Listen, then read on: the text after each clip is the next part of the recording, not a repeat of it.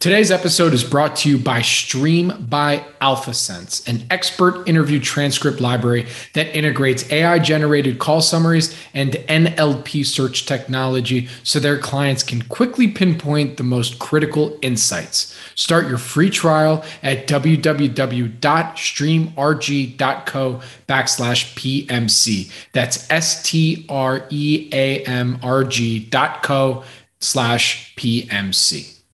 This podcast is for informational purposes only and is not an offer or solicitation of an offer to buy or sell securities. SNN Network, SNN Inc., and the Planet Microcap podcast and the representatives are not licensed brokers, broker dealers, market makers, investment bankers, investment advisors, analysts, or underwriters. We do not recommend any companies discussed. We may buy and sell securities in any company mentioned and may profit in the event those securities rise in value. We recommend you consult with a professional investment advisor, broker, or legal counsel before purchasing or selling any securities referenced in this podcast. Welcome to the Planet Microcap podcast. I'm your host, Robert Kraft. Thank you all so much for the support and for tuning in. You can follow Planet Microcap on Twitter at Bobby K Kraft. That's B O B B Y K K R A F T. And you're listening to episode 215. If you have any questions or comments, please feel free to tweet at me or shoot me an email at rkraft at snnwire.com. And when you do get a chance, if you like what you hear, please rate and review Planet Microcap on iTunes and Spotify. It really helps provide feedback for me and spread the microcap message. Special thank you to our sponsors for today's episode, Stream by AlphaSense, an expert interview transcript library that integrates AI generated call summaries and NLP search technology so their clients can quickly pinpoint the most critical insights. Start your free trial at www.streamrg.co backslash PMC. That's S T R E A M R G dot co backslash PMC. And Quartr whose mission is to change the way people look at investor relations and create a completely new bridge between companies and stakeholders. Visit your app store of choice to try it out, and that's Quartr, Q U A R T R.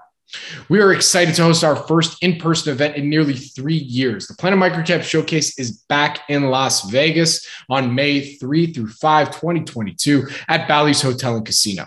It's time to see each other. It's time to network in person. Let's make it all happen in the entertainment and business capital of the world. For more information, please go to www.planetmicrocapshowcase.com. See you in Vegas. Now, for this episode of the Planet Microcap podcast, I spoke with Louis Kami. He is the founder and chief investment officer at RLH Capital.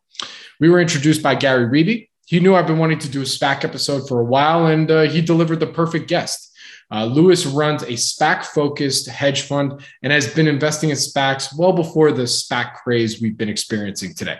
According to the article, a record pace for SPACs in 2021 on NASDAQ, the total number of SPAC IPOs reached record highs in 2021, increasing to 613 from 248 in 2020.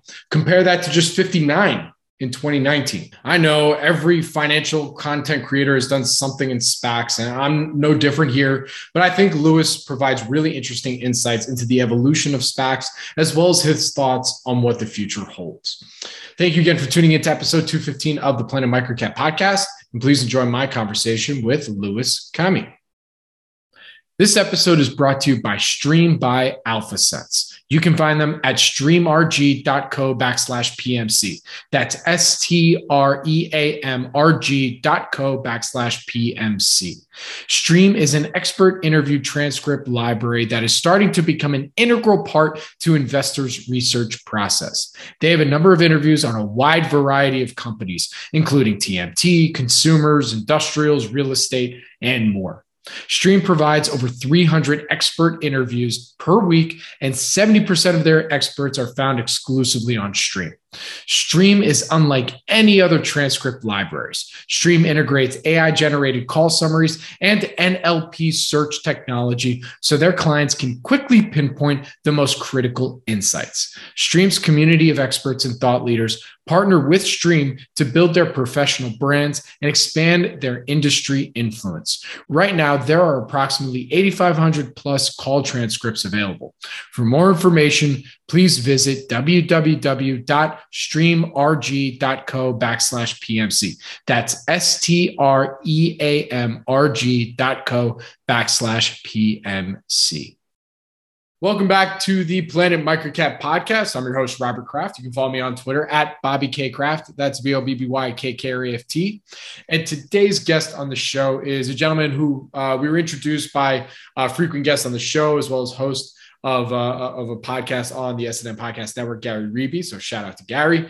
Uh, we got Louis Kami on the show today. He's the founder and CIO of RLH Capital. And today it's all about SPACs, baby. That's it. We're going we're going full deep dive into the history, where we're at today, where we're going forward, and and how Louis really became interested in that. So with that, Louis, thank you for joining me today. How you doing, man? Thanks for having me. I'm doing pretty well. Good to have you on. So before we get into our full-on SPAC discussion and you know talking about everything having to do with that, you know, love to know where your passion for investing began and, and how you got to where you're at today. Sure. So I started investing at a really young age, you know, call it 11, 12, 13. My family was really into the market. And so I would save up money and buy some stock here and there. And then, you know, the dot com bubble happened and all this money that I thought I had at the time disappeared. And so that kind of sparked a curiosity to learning more and more. And, you know, the, the best tuition you can get in the market is losing money. And it's better to do that early on because you tend to have a lot less money. And even though it may feel like all the money in the world. And so you know ever since then i knew i wanted to study finance and went to school for finance and joined the finance world. But it really started from that really young age. Very cool. So okay. So started then you know catch us up to how you ended up doing it more professionally sure so i went to nyu for undergrad studied finance and accounting always knew i wanted to be on the buy side but at the time kind of the necessary stepping stone was to go through investment banking. So I, uh, you know, I joined Credit Suisse in the mergers and acquisitions group after school. Spent uh, about four and a half years there. Great experience, great group of people. Although I don't think any of them are there anymore with all the turnover going on. Um, and then from uh, from Credit Suisse, I joined a firm that was starting up called Three Corner Global, which was fashioned in a traditional Tiger Cub sense. The founder of that firm was his name was Gunnar Overstrom. He was a partner at Maverick, running financials and business services. So kind of brought that same process over. Um, that's actually where I invested in my first SPAC. So we can come back to that.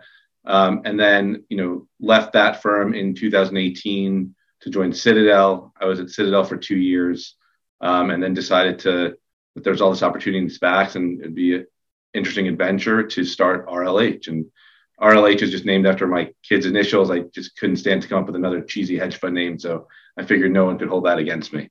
And the fund now, we just only look at SPACs.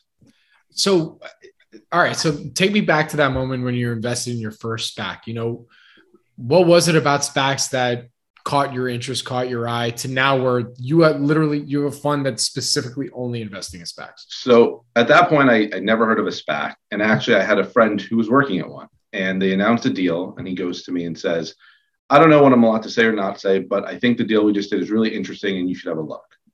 And so i looked at it kind of under this fundamental process that we had at three corner. And we ultimately liked it and ended up investing in it but i also started studying the spac structure and you have units that split into common and warrants and how does that work? And all of a sudden i realized wait a second the warrants used to trade at 40 cents and now they're $2 that's much more interesting than the common. And so you know started studying at the time and seeing like well that was what happened. You'd buy warrants back then for 40 cents. They would go to a dollar on announcement and two dollars on deal close. And i thought to myself this is too good to be true. Anything in investing that's too good to be true isn't. So the next opportunity i came across i invested 500 bucks in the warrants and lo and behold it turned into $2000 and it's like okay all the stuff we're doing at three corner looking for you know a differentiated view and your you know variant perception and a path to profitability like that was really interesting. I love that but this just seemed easy.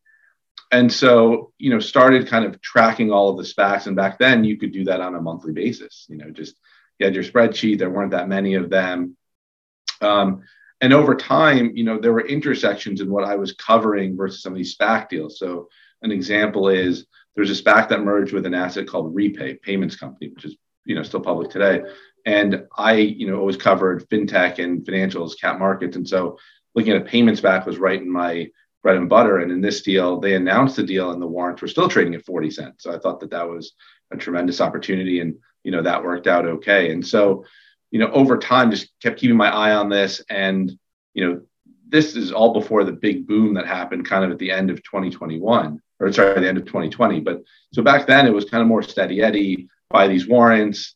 One day you wake up and there's a deal announcement and you're really excited, or you know, there were a couple where they took out the warrant as part of the deal or in between announcement and closing. And so you obviously get really excited with that. But it always had me kind of focusing on the space. And one thing that I noticed as the space grew, it wasn't covered with the same institutional rigor that I saw my peers covering, you know, financials at Citadel or consumer or technology, et cetera. And so I just thought that there's probably an opportunity to bring that kind of institutional coverage model to SPACs. And the fact that there's always a trade to make. Sometimes it's really exciting, like this warrant trade that I just described, but sometimes it's something as simple as SPAC arbitrage, which I think is a fine strategy, or it's you know writing options on SPACs, or then it's you know if you're a little bit bigger and have access to private markets, investing in risk capital, investing in pipes, and then ultimately long short equity. And so there's just so much you can do that you know you don't have to be a slave to what's the opportunity today and that goes away. You know you still have trades, and right now with you know upwards of 500 SPAC seeking targets and you know the the TAM. I hate using that word, but the the opportunity set is just really large. So I want to take one quick step back because there might be some folks listening to this that are, you know, you know, they've heard SPAC, they might know what the initials stand for, but the, they might not understand the full overall structure. So can you can you explain to us the structure of the SPAC and then why it became so popular in 2020 and yeah, we'll, we'll, we'll start there and then we'll go. If you only follow the media, you'll know that SPACs are the most evil financial product ever conceived of. But in reality, that's not the case. So the SPAC is a special purpose acquisition company. And the way it works is a financial sponsor raises money, say $100 million. And in exchange for that, you get a share of stock and you get a fraction of a warrant. And it could be anywhere between, you know, we've seen them at 0.2 warrants per unit, we've seen them at one. And what's really unique about the SPAC structure is the sponsor has a finite amount of time to find a deal. And when they find their deal, they make an announcement, they put out all these financial projections, and then you, as the investor, have the choice. Do you want to get your original $10 back or do you want to stay in the deal? And so a lot of people they ignore that fact. It's, it's pretty unique where you get all this information and then your your uh, downside is protected. You can always get your $10 back.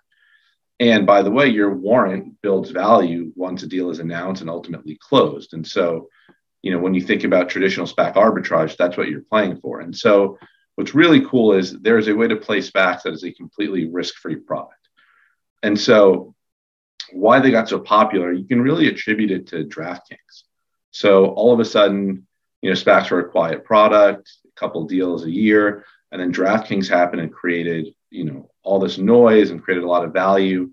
And all of a sudden, you know, if you think about back to 2020, following the trough of the market, risk assets really got bid up. And a SPAC was no different, just another form of, you know, high risk equity. And so you saw that happen and a bunch of SPACs were raised and they were pursuing the riskiest asset types, those that may not generate revenue today and probably profitability is years out. And they were initially well received. You think of like a Nikola, which became kind of the the joke, but Nikola at one point, you know, was 80 bucks a share. And so the rest of the sponsor community says, well, if apparently the market loves these EV deals, let me go give the market what it wants and find EV deals. And so that, you know, sentiment has obviously changed dramatically. But, you know, that's really how it started. And all of a sudden, like everything else, people started making all this money. And so, you know, the crowd chases the P&L and, you know, then we start having pipes and we can get into some of the issues with the pipe market. But you know, just going back to your question, usually what we've seen in conjunction with announcing a transaction is a sponsor will solicit a pipe, which is a private investment in public equity from financial sponsors to guarantee a certain amount of cash to the target. So I, I, wanted to hit on the, the idea of risk when we're talking about SPACs, because you mentioned that, you know, it is, is high risk. And I understand that it can be high risk, especially if the deal that they end up finding for it is, you know, pre-rev, not profitable, you know, maybe burning cash forever, you know, but is it, it's not necessarily the structure itself that's risky, but now that, you know, with the success of DraftKings and some of these other names, you know, it just now SPACs are hunting these types of companies to put into that vehicle, right? Like that's what really made it inherently risky. Right. And well, listen, because of your ability to get your $10 back, inherently there's no risk, right? There's no risk from the time you invest if you're investing at or below trust up until the redemption deadline. At that point, you can always get your money back. And so it's after that point when it goes from a SPAC to a, an equity where there's risk just like there is any other equity. And to exactly your point, you could have a sponsor that did a deal that's, you know, uh, one of my favorite deals, there's no real revenue for the next few years. And so that is inherently more risky than when you look at something that's generating EBITDA today and has a, a track record of, you know, steady eddy growth. Like, you know, that's just SPAC or non SPAC, you know, that's a safer uh, profile. I'd like to take a quick second to tell you about this episode's sponsor, Quartr. With Quartr, you get frictionless access to conference calls, investor presentations, transcripts, and earnings reports from markets all around the world, straight from your pocket for no cost. Quartr's mission is to change the way people look at investor relations and create a completely new bridge between companies and stakeholders. The first step on this journey is to let you, the user, interact with the company's content while you're listening. Visit your app store of choice and try it out today by searching for Quartr. And that's Q U A R T R. Now back to the show.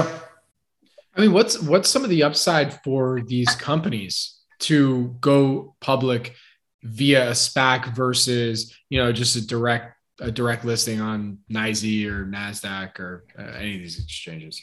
Well, it's interesting you know, just going back to the media comment, the media has been pretty bearish on SPACs, but in reality, the challenges in 2021 were all new issues, right? You can think about Robinhood and Coinbase; those weren't SPACs; those are still, you know, still equities that are trading well below where they entered the public markets. And so, you know, I think as you think about, there's a bunch of different options. The SPAC route tends to be the fastest as of now, you're able to disclose the most information because a SPAC transaction is considered a merger. In a merger, you're able to provide forecasts. In an IPO, you're not. But I have to, you know, that always comes up. But I have to point out one thing: the dirty little secret is when you do an IPO, you know, the guy at the big hedge fund gets to call the underwriter and say, like, what are the forecasts? And while you're not allowed to send anything in writing, you're allowed to read them over the phone. I've, I've done this a lot in my career where you just sit there and you know, you call broker one and you're like, hey, what's the your analyst revenue forecast for the next three years and EBITDA? You call broker two, you call broker three, you make your own consensus, and then you have the numbers. And so that creates an information asymmetry between institutional and retail investors, which what I love about the SPAC product, it has its flaws, undoubtedly. But in terms of leveling the playing field, it certainly does that a bit. And so, you know, just coming back, if you're in theory, you have a preset valuation. So you're not, you know, you've we've seen all these deals where they revise the range up, they revise it down on an IPO. Uh, if there's a pipe involved, you have some sort of certainty on the minimum level of cash you're going to receive. You have the ability to provide more information and meet with more investors. If you think about the average SPAC takes about four months between announcement and close, and during that time, management can meet an IR can meet with investors, even in individual investors, and you can learn more about the story. Decide, do I want to stay in this or do I want to ultimately redeem for my 10? And so those are just a couple of reasons why, you know, you may want to go the SPAC route versus a traditional IPO or direct listing. Gotcha. So let me ask you a question in terms of your own uh, investing strategy in SPACs. I mean, do you do you actually even really care about the deal that actually gets done, or are you more tracking tracking it for the trade? You know, like what what how do you think about it?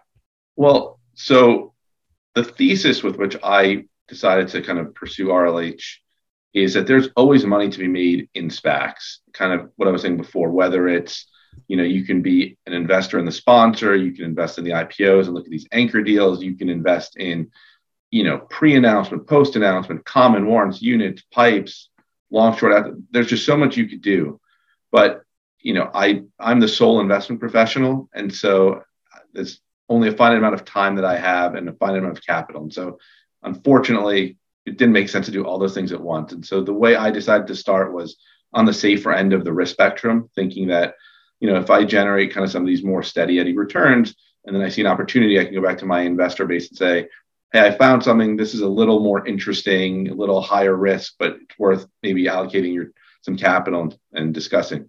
Um, so do I care? Absolutely, because if I'm owning DWAC, for instance, which has gone to the moon, you know, that's a great way to make a ton of money instead of owning something where I'm going to have to redeem it at 10 because, you know, they can't get the stock up. And so, you know, and, and that's part luck, right? You, you never know when you invest in a SPAC right now, are they going to hit the, you know, the one in a hundred? But the nice thing is all of your volatility is asymmetric to the upside.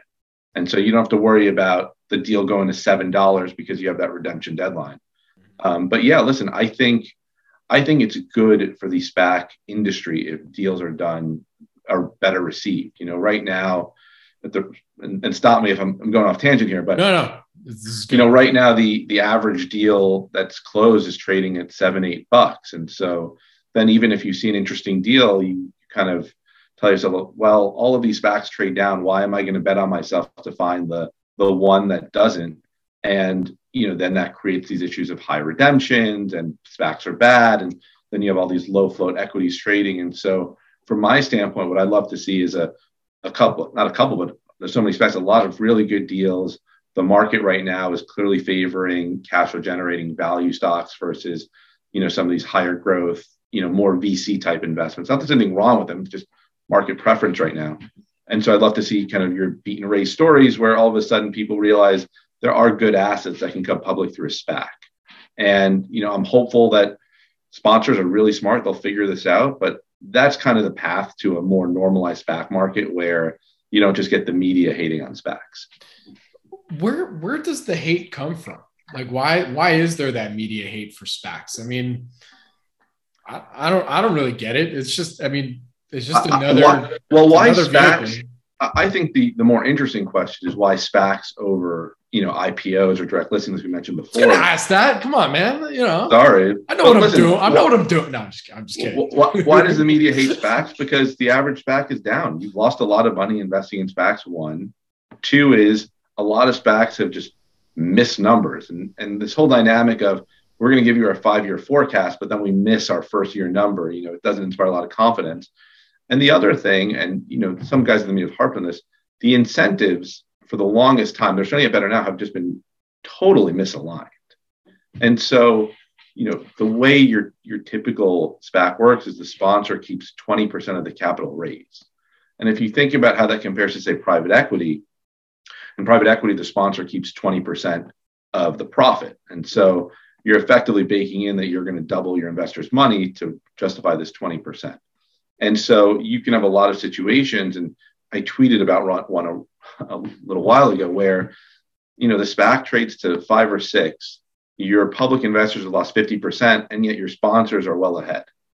And that, and, you know, that's the type of stuff that, you know, gets DC involved and whatnot. But lately, you're starting to see more and more of sponsors forfeiting some economics or more importantly, tying it to share price. Like, if you're gonna if you want me to believe your 2025 number i have no problem with you as a sponsor getting rich because you crush your 2025 number I just have an issue with you getting rich today, bailing, and you're not even there when the 2022 number gets printed. And so, what's good about how you know the way the market has grown is targets are more sophisticated, bankers advising targets are more sophisticated. So you're starting to see more and more of those better aligned transactions. Got it. All right. So, you know, I was just kidding. I'm glad you you came up with that question. Um, so so let let's ask that. You know, why what why has there been this preference for SPAC versus an IPO? for some of these companies? Well, I, I think it's what I mentioned earlier. You know, if you rewind the clock, SPACs were a great product, and so you wanted to partner with a SPAC, particularly a, a better known SPAC, because you get kind of that boost right away. And I mean, there's so many deals that traded well; they were able to redeem their warrants, and now they're trading, you know, below where their warrants were trading. It, it's pretty terrible. Um, but and listen, there, there's still good features of SPACs. I mean, we've kind of mentioned some of them in terms of the disclosure, the, the minimum capital. And candidly, now with markets a bit more volatile, you know, we'll see if having a SPAC out there is, is really a value add. Like you may not, you know, if you're a really large company, well known, it's always going to be easy to IPO. But if you're in the mid cap space right now in a volatile market, you may not be able to IPO. You may not be able to get, you know, a capital markets desks, you know, time and awareness. But hey, you've got about 600 SPACs and you know what's nice now is you can probably pick from the higher quality ones who do you think is you know everyone's so connected right who's in my network that i trust that makes sense and has expertise in my area you know, Jefferies put together a really interesting uh, report showing that the key factor determining the success or failure of a SPAC is whether that sponsor has experience in the industry. And so I think you'll see more kind of aligned transactions as opposed to, you know, these SPACs that would come out and say, we're going to do a deal in consumer and then they, you know, do an EV deal or, or whatnot. You just, you know, that was more play the hot space and that's it. So I, I think you'll start to see more logical um, transactions. So where are we at? I mean, you kind of alluded to this already, but like, where are we at right now? Is the SPAC market still? It, I mean, it's not. It's clearly not as hot as it was because there have been a lot of folks, you know, that lost money from it. But it wasn't. Again, it wasn't so much from the the the vehicle and the idea of a SPAC. It was more because the deals that were being uh, sponsored were just not. Yeah, and, and the example the example I always give to that is there was a a Peloton competitor called Beachbody that came out through a SPAC. Yep. Yeah. It's really struggled. But if you graph it versus Peloton, they're both down 80%. You know, it has nothing to do with one was a SPAC and one wasn't. It happens, it has to do with the fact that there are two fitness companies that are losing money and the market decided that that's just not in favor right now. And so, you know, I think it's exactly what you were saying earlier. I think it's more about the types of transactions that we'll see and hoping that these SPAC sponsors are smart enough to pivot and realize, you know, there may not be something like EV in the middle of 2020 that, you know, gets your stock up 8x, but you could still, you know, bring a deal to market at, at a right valuation that can create value over time. So, I mean, will there still be more, you know, celebrity sponsored SPACs that I'd rather see celebrity sponsored SPACs than I would be than celebrity sponsored like NFTs in, in, full, in full fairness, you know. But like, are we are is are we still going to be uh, seeing that for for the time being, or I don't know. That's probably not going to go I, away. I think we're going to see some SPAC issuance slow. Obviously, there's already a bunch of uh, celebrity uh, backed or celebrity connected SPACs. I don't think we've seen many examples where the celebrity has added value in terms of sourcing a deal that the market likes, but hopefully that changes. I mean, like I said, I'm rooting for the SPAC market, and I don't care if it's a celebrity or a savvy investor or a sophisticated operator.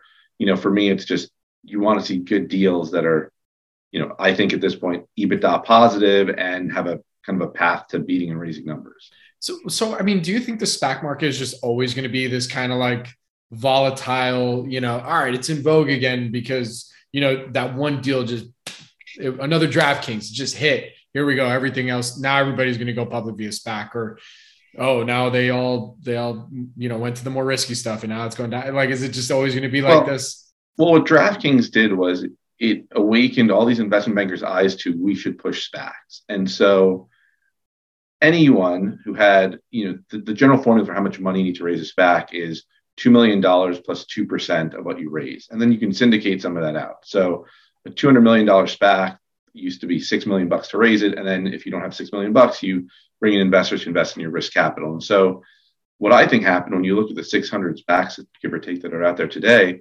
you have a lot of people that shouldn't have a SPAC, like candidly, like it looked really easy. It was pretty cheap. The returns from risk capital were really high. And so that just brought a lot of people to the table. And at at a point where almost any deal was well received. So you didn't have to be a, a savvy deal maker. You just had to be someone. And if you were, you know, lucky enough to pair up with a Goldman Sachs, you know, you could tap their M&A group and they want, you know, they want to see a successful outcome for un- SPACs underwritten by them. And so that's kind of a, I don't want to call it a sure thing, but a high probability, you know, trade that you're going to find a deal. And again, if you're thinking back in late 2020 terms, a deal that's going to be really well received. You'll get a quick payday and move on. And so I don't think it's going to be as volatile as he said. I think, you know, there's just too many SPACs right now with 600.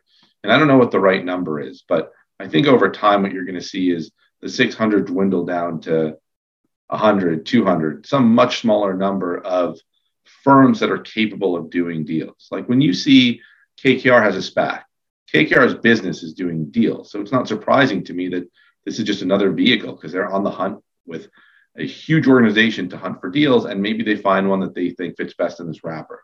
But when it's you know six guys working out of like a, a WeWork, you know they have to be really connected and really differentiated in order to compete with the other 600 SPACs out there. And so I think you're going to see a bunch of liquidations.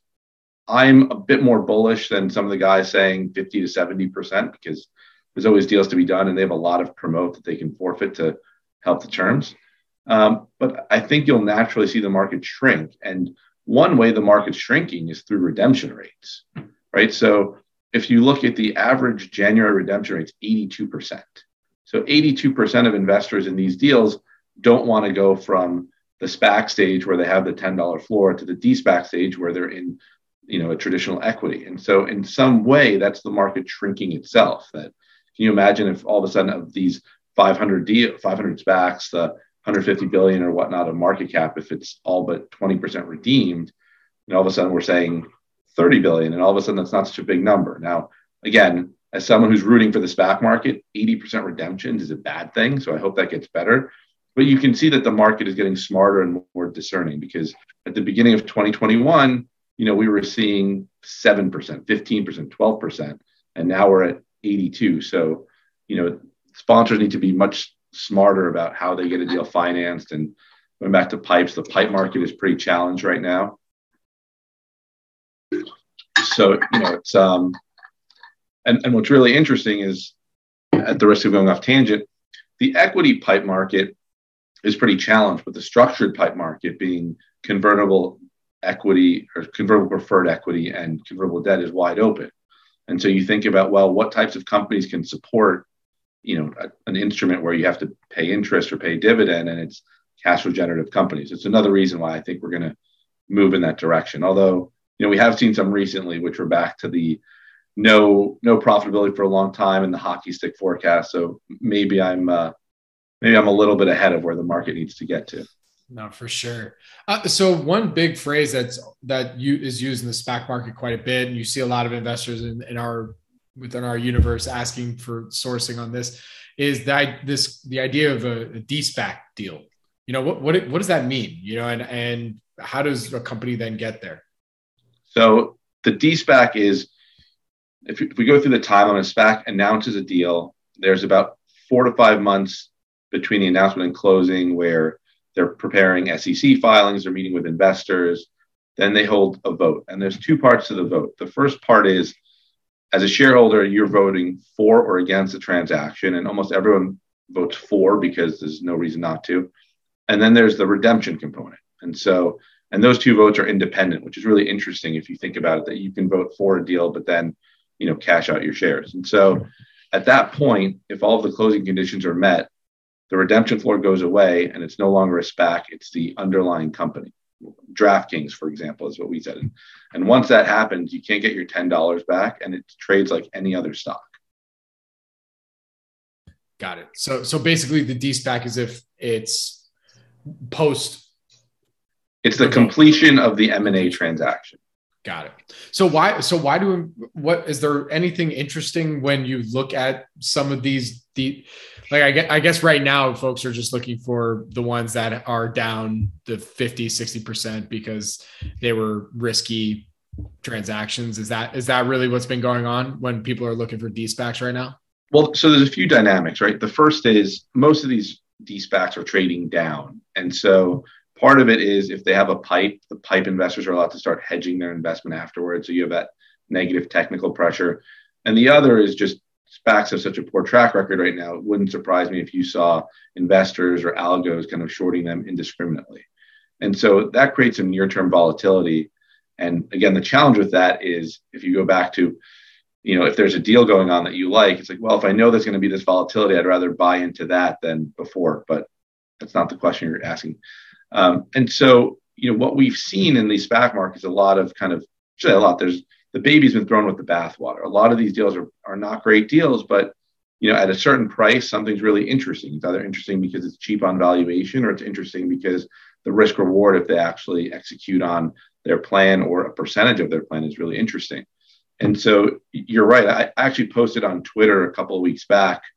Here's a list of broken SPACs, and I define a broken SPAC as just trading under 10 that's EBITDA profitable because at that point you can decide like, hey, there's real cash flow here. What's going to happen? And and one such example that you know I've been kicking around is Sunlight, ticker SUNL. And full disclosure, I own a little bit, but it's a it's a really small position. So this was a SPAC backed by Apollo. that bought a company that facilitates uh, lending for solar panel purchases. So if you want solar for your house, you have the guy come sells it to you and you need to finance it. He'll pull up an app, you know, the Sunlight app, and he can facilitate financing for you. Um, and so what's really interesting is this is a profitable company, trades at $3.42. Again, sophisticated sponsor who knows a lot about financing. And on street numbers now, this is trading at under seven times EBITDA. And I just think that's really interesting for a company that's supposed to grow, again, if you believe street numbers, supposed to grow EBITDA by 30% in 2022 and again by 40% in 2023. And I look at that and say, even if they miss these numbers slightly, for a company that has a net cash position on its balance sheet levered to a structural theme like solar, that looks really interesting. And so I think there's a whole handful of these and they warrant investor attention. And it wouldn't surprise me if you know they eventually attracted private equity attention too, because you look like at an asset for under seven times EBITDA that could be, you know, that has balance sheet capacity for debt. That's a, that's a screaming LBO, and so it wouldn't surprise me if in the coming months we saw more private equity firms kind of hunting because you know everyone complains that asset prices are so high, but I just quoted you one that's under seven times EBITDA. So unless it's really broken, and maybe it is, you know, that's that would be interesting to me as a sponsor. And like I said, there's a there's a pretty big list because of how poorly these SPACs have traded. And I think you know when you were asking what gets people excited again about SPACs, I think that could be you know if you have a well-known sponsor come in and buy this out, even if it's not back at ten, but it's at eight bucks. Now all of a sudden you have investor eyes and capital coming back to this market.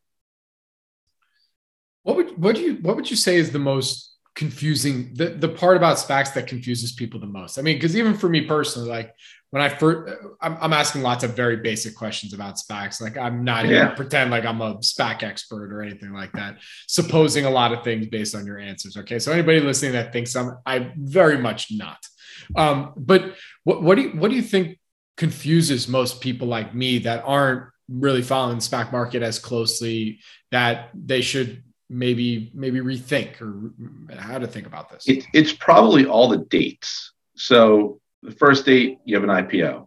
Then the second date after the IPO is when the units split and you could trade the underlying warrants and shares. And then the next date is the deal announcement. And then you have all the filings. And then the next date is the redemption deadline and the vote. And then there's the deal close. And then after the deal close, there's the pipe registration, which could potentially lead to some selling. And so there's all these dates to keep track of. And sometimes people forget when can I get my $10 back? The stock's at eight. I want my $10 back. It's like, well, you missed your deadline. And so to some extent, you have to track all those deadlines, but that's at the expense of protecting your capital, right? If you if you're worried that the market's going to trade down, but you invest in a deal, you know you can get your ten dollars back even if it trades down. So you know it's a trade-off for that downside protection versus tracking these dates. But once that pipe is registered, it's just like owning any other stock. Now, some people get confused because there's warrants and what's a warrant, and you know a warrant is just a, like a call option, but you know to someone who doesn't spend time, they could you know go on their computer and type in a ticker and say there's a unit, a common, and a warrant. What is all this? This is confusing. When I buy shares of Microsoft, it's just Microsoft, and so I think it's a combination of you know the units or sorry the, number of securities and the dates, but you know, over time, the dates kind of take care of themselves. And if a SPAC deal works out, the units ultimately get, uh, sorry, the warrants get redeemed and you kind of end up at the same place. But while you're on that journey there, there's definitely a little more complexity. Got it. What, what, I mean, other than DraftKings, what prior to this new SPAC boom was the previous like SPAC darling that everyone was like, oh, this was SPACs are amazing. Like, we should all do SPACs. Honestly, I don't think there was one. And, and so I'll go back. I'll go back to you know my first SPAC investment was this company. You know, it was 2015. It was a company called Lindblad, L-I-N-D. I'm not a shareholder anymore, but you know, if you go back and look at it, it's a really interesting timeline. So I'm, I'm just pulling up the stock price chart here. So this deal closed in summer of 2015, and the stock just sat at ten dollars literally sat plus or minus 10 until March 2018. So almost three years. And during that time, my boss was not thrilled with me. Markets were going up. And what this deal was, it was a high end cruise company and they needed capital for new ships. And as you know, or can imagine, you don't just get this money and go to the ship store and you buy a ship, right? It has to be engineered and designed and it takes time. And from some combination of the market just not willing to trust or the fact that no one knew this company existed and it was small and illiquid, it was almost as if that first ship had to actually hit the water for the market to react. And then all of a sudden, you know, the stock went from 10 bucks to just under 20 before COVID happened. And so it, it actually played out. And if you compare the results to their investor presentation, like, sure, some things took a little bit longer, but this was kind of one of those, you know, when, not if stories. But, you know, I remember pitching this over and over, talking about how incredible this story is. And either people are like, whatever, I've never heard of it, or it's too illiquid. And so, you know, I, I can't really, and, you know, that same sponsor who I actually have a lot of respect for did another deal called Cision and similar dynamic. I mean, it actually traded really well, peaked at 18, then ran into some operational issues, and ultimately they sold it for 10. So, you know, depending on how you traded it, you know, but again, small company, not so liquid you know what really happened that was interesting with the boom as you called it is you had a lot of liquidity come into this market. You had retail coming in and that created enough opportunity for institutional to play too. Now some of the institutions got cute with these pipes. And so what they were seeing is these deals were being announced and being so well received that the, the $10 SPAC would pop 40 50 60 80 percent and they all wanted to raise these pipes to be able to, to have a minimum level of cash delivered to the target. And so all these, you know, savvy investors came in and said, well, this is like an IPO that pops 50% on day one, except we can actually get a lot more. I mean, in my time requesting IPOs at, you know, at hedge funds, the allocations were always terrible and you get a sob story on why you requested $10 million worth and got 50,000. But here you could actually get a big chunk. The problem was you get in and all of a sudden you're locked in for four months. And what you saw happen with a lot of these deals is people were committing in early 2021. And by the time the deal closed in the summer, the market was totally different. And in a lot of cases, you saw, you know, it popped 60% up to $16, hit 10 before the deal closed because you can't really go much below 10. And then the deal closed and before the pipe is registered, it dropped, you know, 30, 40%. And so it's just, uh, you know, so so you kind of brought in the big guns with institutions, and then you burn them, and they're kind of gone now. So, you know, it's it's back to really needing to rebuild credibility here. So where do you where do you find the opportunity right now? I mean, do you see yourself as being a SPAC investor for the rest of your life? Rest, hopefully, rest of my life is a really long time. I really enjoy going through SPACs. I think not a lot of people are doing it, and I'd rather hunt where there's less hunters. Um, like I said, I think the market is too big right now, and so hopefully that shrinks over time. You know, when, I look at opportunities right now, there's a couple I'd highlight. I think core SPAC arbitrage is still a good strategy, and so what that means is you're buying these units below trust value. So let's give give an example. You buy something at 10 that has $10.20 in trust. And so I know if I hold this through uh, you know, expiration and, and the duration of these SPACs is actually shortening, which is kind of a nice feature. But so let's just make it up and say for one year, I know that if I hold this piece of paper for a year, I make 2%. And then I have a warrant. Let's just assume it's a whole warrant. And if they do a good deal, and if a, if a SPAC trades at around 10, the warrant is worth a little over $2. Most haven't been holding up there, but let's just talk about like the dream case. So all of a sudden, I have a $2 warrant I've now made, you know, 20% on my investment with no risk. Like that is a phenomenal return. And I'm not playing for that, by the way. I think playing for mid to high single digits is much more reasonable. Um, and so to me, that's, you know, when I pitch investors, I say, look, on my SPAC ARB portfolio, I'm looking for, call it seven, 8%. I run with some leverage, but, you know, seven, 8% up and zero down. And so that is a really compelling risk reward. Um, and so, and I think that's, you know, it, it really depends on what's your cost of capital. Is that interesting? You know, the average investor probably doesn't want to go on margin. So let's pretend they don't. Is a 7% return with no downside attractive or not? That, that's a personal decision. Um, then, if you want to get some other strategies I do are kind of writing options against SPAC. So again, you're trying to capture a spread. Um, if you don't like 7% for SPAC ARB, you probably won't like writing these options. It's a bit tedious and whatnot. Um, and I like that it's tedious because it discourages a lot of other people from doing it. Then you can kind of migrate down the risk spectrum and say, you know, well, what about these warrants? Warrants have come under a lot of pressure. They're down 20 to 30% since the beginning of the year. The average warrant right now is trading at, you know, give or take 45 cents prior to a deal closing. And if a deal closes and it goes well, that warrant can be worth a dollar, two dollars, three dollars and more. And so all of a sudden you're looking at a trade that has significant upside potential. Now the downside is if a deal doesn't get consummated, that warrant's worth zero. So you are truly playing, you know, 40 cents could be zero, could be multiple dollars. But, you know, again, depending on your risk return threshold, that could be interesting. And what's interesting about that is you can play that before a deal is announced and just say, you know what, I really like this sponsor. I'm going to invest in their warrant. I think they'll do a good deal. I think they'll make you money. Or you can do it after a deal is announced and say, I study this deal. It's really interesting. Why would I want to buy the common? I'd rather buy the warrant to get more juice to it. And then, you know, once the deal is closed and it's a traditional equity, at that point, you can look at any security you want and say, I like this on the long side. I like this on the short side. Um, and so there's just a lot of different ways to to play it. I think the days of just assuming that I'm going to buy, you know, a SPAC before it announces a deal and that the common will trade well above 10, those are probably behind us for now, just given some of the, you know, DSPAC performance.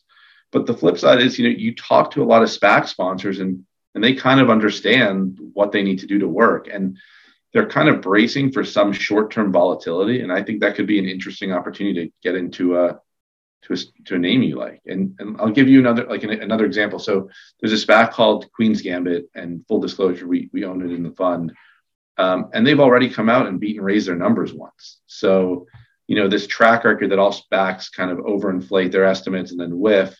That may not be the case. Or, or you look at another SPAC, uh, CND. Also, we own some in the fund where you know it's it's um, their business is primarily earning float income on their USDC. So for you crypto guys out there, you probably know a whole hell of a lot more of it than I do. And I know that there are some regulatory concerns, but if you just look at, you know, the projections, how the business is tracking versus the initial projections, you can track USDC outstanding in real time, and they're running way ahead. And they assume no interest rate hikes, which based on, you know, some of the news this morning and the CPI print, you know, it seems like we're going to get some. And so they're kind of setting it up off the back to be able to raise their numbers. And so I think that these sponsors are just getting smarter and knowing that, you know, we need to kind of position ourselves to beat and raise and have some positive outcomes. And again, I'm rooting for all of the SPACs to do well. I know they won't. Honestly, I know most SPACs will probably do poorly because they're they have to refigure out the playbook. But you know, there's going to be a lot of opportunity along the way. Absolutely. So before I let you go here today, my, my last question for you is, you know, what, what's your advice for it, new investors to SPACs or investors out there that have maybe dabbled? Uh, how, how should they think about SPACs moving forward in 2022? You really need to pay attention to what point we are in the SPAC's life cycle and how much risk you're comfortable taking. You know, to me, everything in investing is about what is the risk adjusted returns. And some investors are comfortable with low risk and some with higher risk. And so, you know, right now, if you buy a SPAC that's yielding three and a half percent and you can redeem it, that's probably the safest trade out there. Why you would rather own treasuries versus a SPAC, I don't know. A SPAC is backed by the same treasuries. So, you know, you can really go to that, you know, that safest place of, hey, I put all my money in CDs earning 50 basis points. Well, you can move that to a SPAC and earn more and potentially have some tax advantages. But or you can look at some of these deals and say, hey, I think these sponsors have figured it out. I'm willing to stay in this deal, but I know that once that redemption date passes, there's real risk here, just like any other stock. And so, you know, I would say be really discerning about these deals. Memorize the timeline. SPACs are fairly transparent. They have to put out all these SEC docs that say when it goes X redemption, when when the record date is, et cetera. And so if you kind of decide, you know, why are you using this vehicle? Are you using it for some yield? Are you using it to play the deals? Are you using it to get warrants on the cheap? So just uh, the same way we think about thesis creep in institutional investing. You kind of have to know why do you own this instrument? Very good. All right. Well, with that, Louis, where can our audience go and find more information follow you? Uh, uh, you said you had a Twitter account, right? So where can they follow you on Twitter and then also your website to find more information on RLH? No website because candidly, I, I, haven't quite figured out the SEC hedge fund marketing rules, and so I just figured uh, no website is probably safer. But but, but I have a Twitter. That's fine. No, I'm just messing. Well, I rarely talk about single stock names other than posting research and whatnot. Um, but on Twitter, my handle is Val with Catalyst. I know it's really lame, but I couldn't think of anything better that day. At some point, I, I may change it, but um, you know, Val with Catalyst on Twitter. My DMs are open. If you want to know anything about a specific SPAC you're looking at or want to talk with the market, you know, feel free to reach out. I love talking about this stuff as as you can uh, attest to. So, very yeah, absolutely. Well, Louis, th- thanks so much for joining me today. I really do appreciate it. Good luck, stay safe, and I, I look forward to our next update. Thanks, Robert. Appreciate it. Thank you. This podcast is for informational purposes only and is not an offer or solicitation of an offer to buy or sell securities. SNN Network, SNN Inc., and the Planet Microcap podcast and the representatives are not licensed brokers, broker dealers, market makers, investment bankers, investment advisors, analysts, or underwriters. We do not recommend any companies discussed. We may buy and sell securities in any company mentioned and may profit in the event those securities rise in value. We recommend you consult with a professional investment advisor, broker, or legal counsel before purchasing or selling any securities referenced in this podcast podcast.